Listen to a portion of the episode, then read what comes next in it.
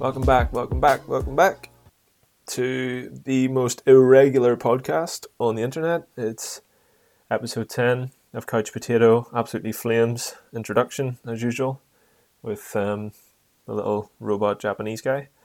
Um, but yeah, welcome back, episode 10, and rather ironic episode because today we are talking about imposter syndrome and I find that rather ironic because I'm not sure if I should even be doing a podcast based on my total ineptitude to record, um, as this is now the fourth attempt. so, yeah, I'm, uh, I'm just going to keep winging it on this one and I'm just going to go with it. So, if there's any long pauses or awkward moments or things that don't make sense, well, that's just kind of life with me anyway. So, that's a bit more realistic. But uh, yeah, we're going to talk about imposter syndrome today. Something that I've kind of experienced for a long time, but I think something that's maybe come to the forefront for me a bit more in the last few weeks. And instead of kind of just sitting in the fucking woe is me bullshit that is imposter syndrome, I wanted to actually go and see okay, well, where does it come from?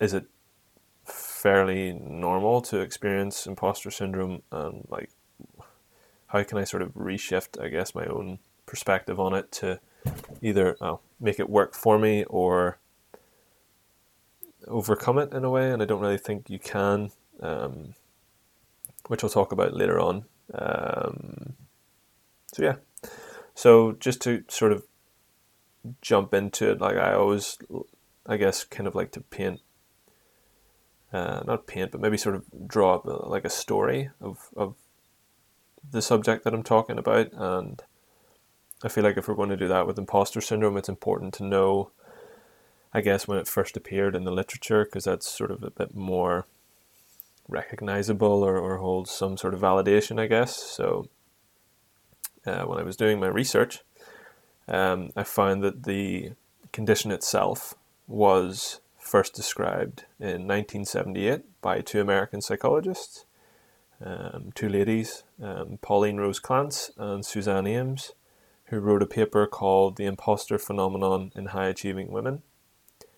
Um, and they describe the uh, phenomenon or syndrome as um, a condition which affects high achieving individuals who despite their objective successes, fail to internalize their accomplishments and have persistent, or sorry, persistent self-doubt and fear of being exposed as a fraud or imposter. Sounds familiar, um, bar the fact that I am not a woman. I don't think. Um, but that does not mean that it doesn't necessarily affect men, which it quite clearly it does. Um, but this paper was quite dated. It's like 40 years old at this stage, and it kind of reflects, I guess, the society of that time where women were, and I think probably still today, there's still a certain element of it. Um, I don't want to speak out of turn, so I'll not go into it in depth, but essentially, I have probably women who were, um, I guess, of a certain position in, in workforces or had a certain career or whatever else, or maybe didn't feel like they were worth that position, um, either based on the wage that they were receiving or uh, in reflection against male counterparts or societal expectations. Um, and again, uh, Clance and Imes actually found that it, it, the, the phenomenon appears more so in women anyway. Um, but even to sort of reiterate my point about it being a reflection of the times, um, their rationale um, or sort of their sort of noted point was that the phenomenon appears more so in men who appear to be in touch with their feminine qualities, which um, probably wouldn't fly today if you were to write that in a paper. So, um, but essentially, I, I guess kind of like the big or, or sort of sort of the, the overwhelming thought with imposter syndrome is that people with the syndrome will aggressively pursue achievement whilst not being able to accept recognition when successes are achieved. Um, and this can lead to increased levels of stress, um, you know, burnout, if you want to call it that, uh, even sort of like decreased job or, or exercise performance satisfaction over time. It's been linked to depression um, and anxiety and, and sort of a whole myriad of other psychiatric issues and, and sort of failure to even achieve um, those things which you felt are out of your grasp to achieve, which is kind of strange. Um, and the reason why I wanted to talk about it, aside from sort of my own personal experience, is that um, despite the fact it's not a recognized psychiatric disorder, I felt like it's becoming more prevalent, um, at least from having spoken to people and, and people having spoken to me more recently. And, you know, I think that's down to sort of societal expectations and maybe sort of the speed at which society is moving and the constant bombardment of social media and all these sort of things. Um, when I was doing my research on the topic, like I found um, a quote which you know I guess kind of sums it up very eloquently. Um, I'm sure you've all heard of. Uh, I think I'm pronouncing it right. Maya Angelou. Maya Angelou. Um, but she was and still is, I guess, one of the more significant or most significant profiles in terms of, of sort of black American culture and activism and, and equal rights activism. Um, but also certainly was a huge profile in terms of like the entertainment industry and, and all these sort of things. Um, you know, I think she's won like, uh, or not won, but she's she's been awarded the Presidential Medal of Freedom, uh, Tony Awards. Uh, I think she's got like two or three Grammys as well. Um, but a very famous quote that she had was I have written 11 books, but each time I think, oh no, they're going to find me out now. I've run a game on everybody and they're going to find me out. And that is from someone who is probably at the pinnacle of success, both in terms of our perspective on what success would look like, but also in terms of the awards that she's received. And I think this goes to show that it, like this syndrome, this condition, this whatever else you want to call it, is significant and transcends external reward or acknowledgement. So, um, yeah, I wanted to talk about it today.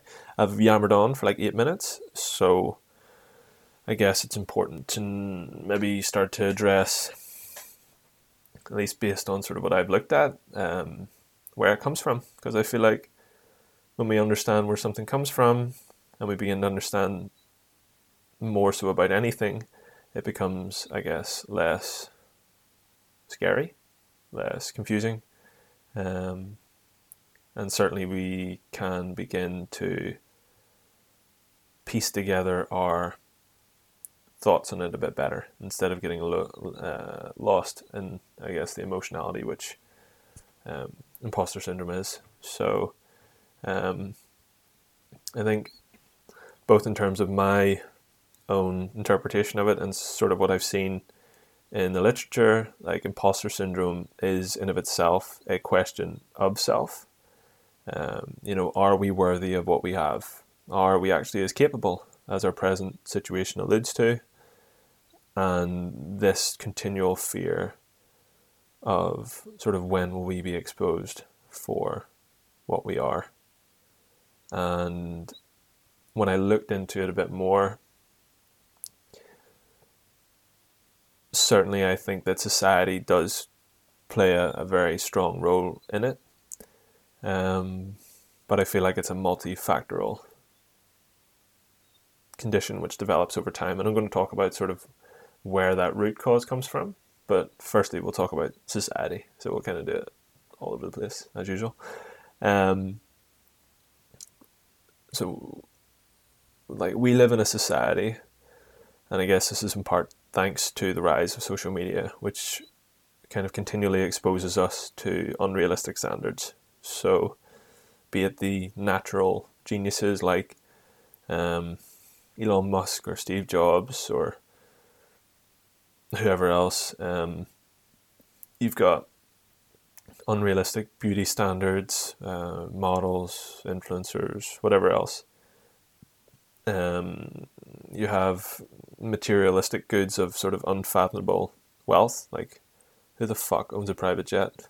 like, how you even? I'm pretty sure you can't get one of those on Gumtree. Um, or like certain careers, like academia, you know, all this kind of stuff, like that. Unrealistic standards based on sort of the,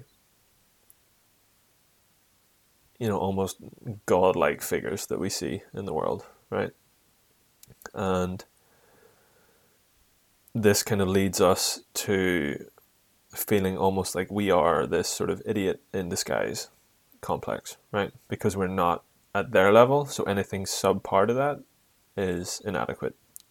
And even if we are in a uh, new career or even in a room full of peers or other people of a similar age or whatever else, um, you know, I guess that we have a perception that if we were in a room full of people, that we would be the one who would be limited or sort of there under false pretense. Like everyone else has a certain standard of knowledge or beauty or wealth or whatever other capability um, or attachment to themselves that we are striving for, but ultimately aren't quite there. And we see others as greater than ourselves because we are incapable of seeing our own greatness, um, but also incapable of perceiving the human element in others. Like we magnify our own mistakes and fail to see the mistakes that other people make, right? So that's kind of like the more present, I guess, sort of constant reiteration of feeling like an imposter in society. But where does that where does that sort of feeling of unworthiness come from? And I had to dig a little deeper and go a little bit funky with this one. But it's quite cool. So, um, I guess the thing that made the most sense to me when I was trying to figure this out was looking into schema.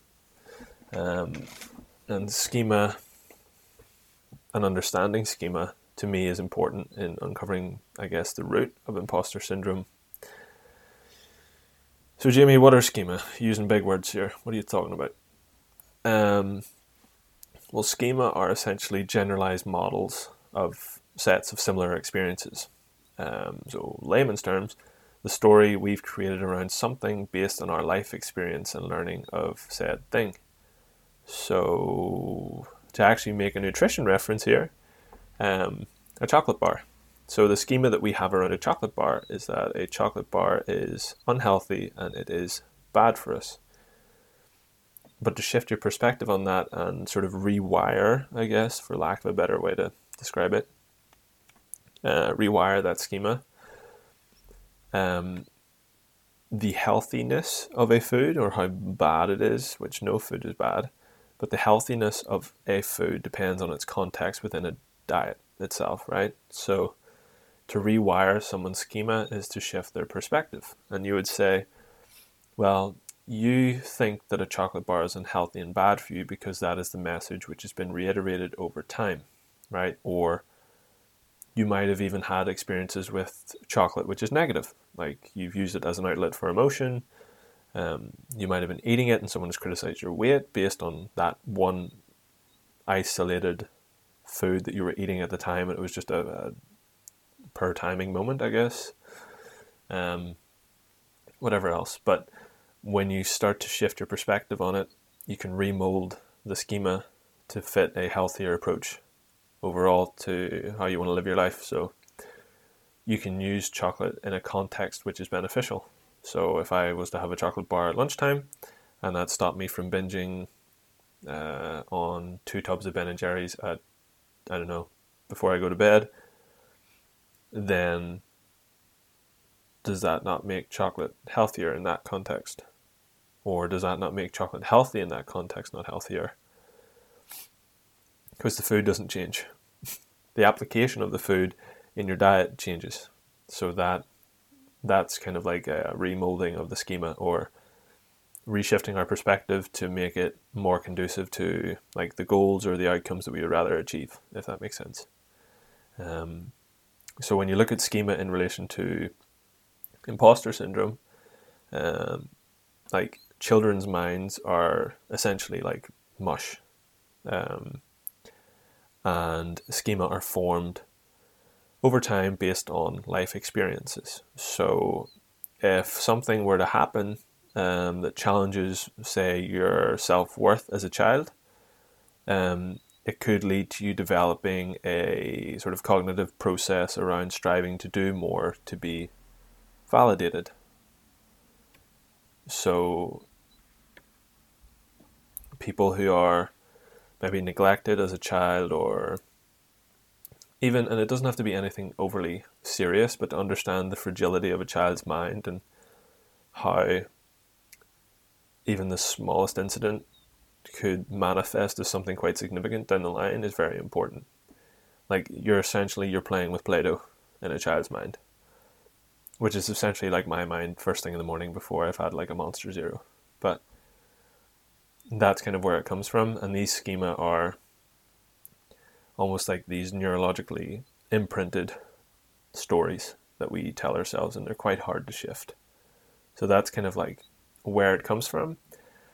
And they are constantly formulated based on what has now become an unrealistic society, which constantly bombards us with unrealistic standards, right? So what happens when you exist in an environment with other high achievers and or a society which presents unrealistic standards? We feel like imposters, right? So we feel like whatever we've achieved is a falsehood because it is not X, Y, or Z, and that and that X, Y, or Z is what we've been striving for to not feel like we are meaningless in this world. So because we are not Elon Musk, we are uh, idiot person guy we are Donald Trump, even though Donald Trump is whatever.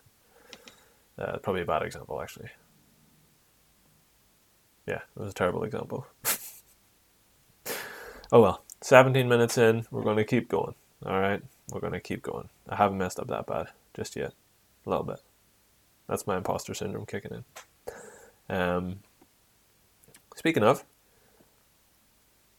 the normality of imposter syndrome, I think, really helped me because um, I think with any sort of like cognitive issue, you always feel like you're alone in it because it's like the emotionality of it is suffocating at times. But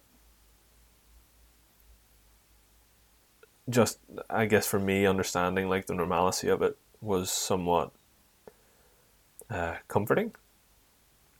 And this is me kind of shifting my own perspective on it, I guess. Um, so like instead of me thinking I maybe wasn't good enough, I started to think, well, is it not a good thing that maybe I'm questioning my own knowledge or capabilities? And maybe the desire to want to know more, to do more, to be more is a good thing and this kind of ties then into uh, I guess like a growth mindset, if you want to call it that. Um, but I think it's important to know that there is a distinct difference between a healthy growth mindset, which is one which is setting out um, goals to learn and to do more, to be more, because you want to see that best version of yourself, or is it a is it a growth mindset which is driven by feelings of warped inadequacy? I, I need to do X, Y, Z because I'll be found out for not being this person which society has perceived me as. Like I'll, I'll lose my job, I'll lose my girlfriend or boyfriend, uh, I'll lose my money, I'll lose my house, like all this kind of stuff, basically. Um, and I think, like for me, even just to reflect on the sort of the definition that was originally set out by um, Clance and Imes, like the paradoxical nature of imposter syndrome, like imposter syndrome occurs in the mind of the high achievers, right? So you're already in the realm of those people who want to be associated with, but yet you feel like you're not, which to me was kind of like a bit of a, huh? kind of moment. And again, like once you kind of like warp or sort of wrap your head around that one, like you feel like an imposter. However, that feeling is attributed to the mind of the high achiever, then you're kind of like, whoa, mind blown sort of moment, I guess. Um, and then if you want to even look at like, so I, I've said like about a million times, like, like, like, um, when you look at the research, they it's actually been shown that virtually everyone experiences imposter syndrome at least once in their life. So everyone can relate, and we're all essentially a group of people thinking everyone else is smarter, prettier, more successful, funnier, whatever else than we are. And yet the people that we're thinking that of are thinking the exact same thing about us. And we often get froze by imposter syndrome when I guess we're entering a new environment or we're trying something new, and that's completely normal as well. And the reason why we feel that way is because society tells us that there are these naturals, you know, natural geniuses or people who are naturally gifted at X, Y, Z, who seamlessly achieve at a high level right off the bat, and that's total bullshit as well, you know. And even when you look, like this is the beauty of it. When you look at the people who are really successful it didn't come easy. That's the thing right? So like uh, like one of my favorite examples is Thomas Edison. Like we all know Thomas Edison hopefully. Um, he's one of the most revered inventors of all time right? He invented the light bulb. I can guarantee you nobody knows off the top of their head how many attempts he had before he successfully got the light bulb right. He failed this light bulb thing. This guy, Thomas. Thomas failed the light bulb over 1,000 times before he got it right. And do you know what the funny thing is? We see him as someone who revolutionized the world because we saw the end result. But no one seems to give a shit about the thousands of failed attempts prior. Right? Which, for him, wasn't a failure, it was an opportunity to learn. And that kind of reflection there was like really important for me because I know what it's like to feel often. I know what it's like to feel when it's not always in my control, and I know what it's like to feel on a grand scale. but it's reassuring to know that every single time you feel is a chance to get better. And it's completely how you perceive failure. In fact, I don't even look at failure as failure. I look at failure as a chance to learn. I can't remember the last time I felt like a failure. I feel like I'm an imposter at sometimes, but I certainly wouldn't consider myself a failure. In fact, I revere my work ethic quite highly. I revere my persistence very highly. I think I'm one of the most hard headed assholes on the planet, and that's why I just keep going. But it was so cool to see that Big Tom failed over a thousand times before he got the light bulb right. And the light bulb changed the world. And then I speak to people who are willing to quit after like a day or a week or a month or a year because it's not that sort of end result that they wished for. And that end result is a completely fictitious thing they've created in their mind, which might not ever exist, right? like, I think the kicker with that is like there is no finish line. Life just keeps going and it doesn't stop, and yet we seem to be chasing a finish line which doesn't exist. And I will happily give you proof of this that I will bet you £10 that the sun rises tomorrow and that life goes on even if you feel at something or there's a setback or there's whatever. And I'll win that bet every single day for the rest of your life because life goes on, doesn't stop, and the only person that really cares about setbacks and failures when you're trying something different or new is you. What like I said, what I learned is that failure is perception. We take those moments, which might be really dark, really difficult. We take those moments, which are not what we wanted, but are valuable all the same, and we learn, right? Learning moments, not failures. That's important. So, I'm kind of conscious that this has turned into a bit of a ramble. So when I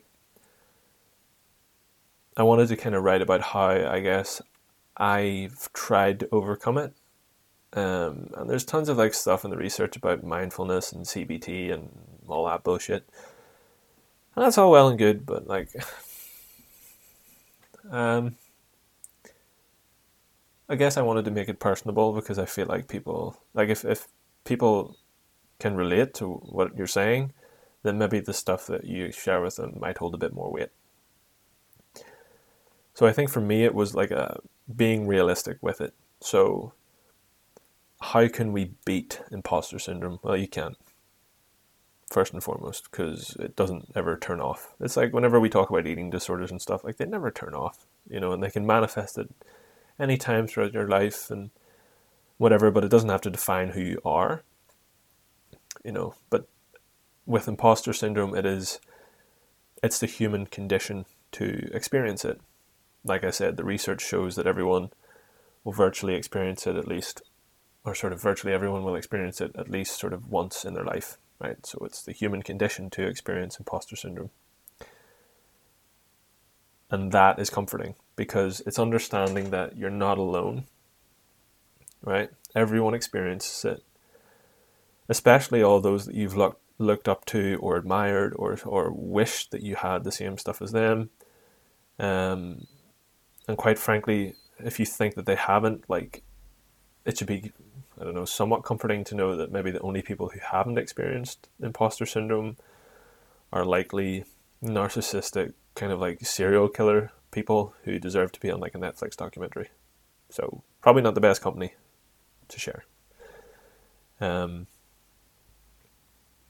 I guess the second thing I would say is that it's like don't be afraid to embrace imposter syndrome, right? Because you feel this way because you care.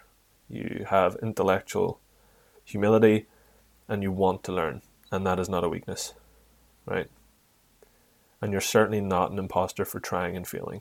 That's how you succeed. You're not an imposter for asking questions. This is for learning you should learn your whole life. That's how you become the best version of yourself. And the moment that you feel like, okay, well, I there's nothing more I can learn, that's kind of the start of a life less fulfilled because you'll never be the best version of yourself if you feel like you're already there. If that makes sense.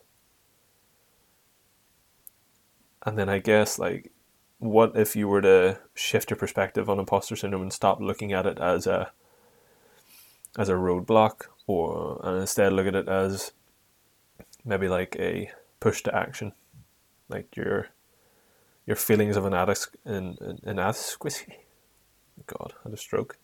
Your feelings of inadequacy or your feelings of wanting to be more, to do more, to have more, maybe. Um, you know, what if they drive action? And why is that a bad thing? You know, we live in this kind of endless mental battle between who we are and who we should be, what society tells us to be. But what if we, instead of spending all this time between our ears, what if we just acted? You know? And that sounds kind of crazy because you're like, okay, well, think less, act more. but I guess, and I think there's time and place for planning and, and whatever. But so many people I feel are caught worrying and it paralyzes them from an action. And I think the more time I've spent, I guess being self-employed or wherever else, like it's you you act first and you make it up as you go along, right? You accept failure or mistakes as a possible consequence, but kind of feel comforted that if we stick to a process, we will eventually succeed. And the reason why I feel comforted by that is because I have failed so many times and I have overcome it, not overcome it. I've learned from it and I have succeeded. And I've learned an awful lot along the way about that. So I know that the first time that I fail, that, well, the first time that I failed, it, it worried me because I was like, oh no, well, uh, like, is this what it's going to look like forever? and my first business like I, i've kind of told this story before like my first business failed and it failed fucking miserably because i had no idea what i was doing but i had all the best intentions in the world which mean absolutely nothing um, but when I when I started again, I could learn from the failures of the past, and I didn't judge myself on them. You know, I wanted to learn from them, and I guess what helped me an awful lot was knowing that success is not instantaneous. It is a process. It takes time like I know that we see people winning the lottery and stuff on TV and whatever. But how many lottery tickets did they fill in before that? How many generations of their family did the lottery tickets before that? You know, we, we always we just see the end result. We just see a snapshot of success and we think that is all that it was. You never ever ever ever see the journey that comes before it or the processes that led up to it or the late nights, the early mornings, the taking out loans, the losing family members, the losing girlfriends, losing boyfriends, losing homes.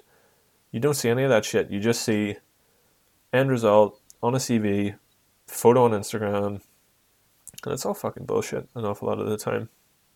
Um, which is probably why I'm quite transparent with it because I know what it's like to be the person who's viewing the highlights and feeling like shit all the time because I'm not there.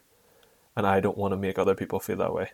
So I'm very transparent with my own journey and what it looks like and how to get there and how it, it fucking sucks a lot of the time, but it is worth every moment. And quite honestly, I miss failing so very often because there was, when you look back on it, it was actually a lot of fun because the wins were so much better right? And I know that like I joke an awful lot in the podcast and stuff, but you know, I I, I kind of wanted to finish this one on a nice note instead of coming across as a cock, which is my sort of shindig. Um, but I feel like I, I wanted to say a couple of little bits because they, I guess, are a reflection of my questions of self. Um, I wanted to say that first and foremost, you are absolutely and completely worthy of your place in this world, and everyone else is experiencing the same thing when it comes to imposter syndrome. And I would implore you to just go do the thing you've been scared or worried of doing. Because life is fucking amazing when you're not living in fear. Right. Sound good? Sweet. Okay. That's as nice as I'm going to get. I hope you guys enjoyed this one. I know it was a bit of a waffle. I'm really hungry now. That's why I said waffle, and I'm thinking about waffles, and there's no waffles in the house, so I'm going to go eat my own foot or something. Um, but yeah, episode 10. Still here. Rare of the year. Don't know how to finish. I'll catch y'all next time. Thanks for tuning in. Peace.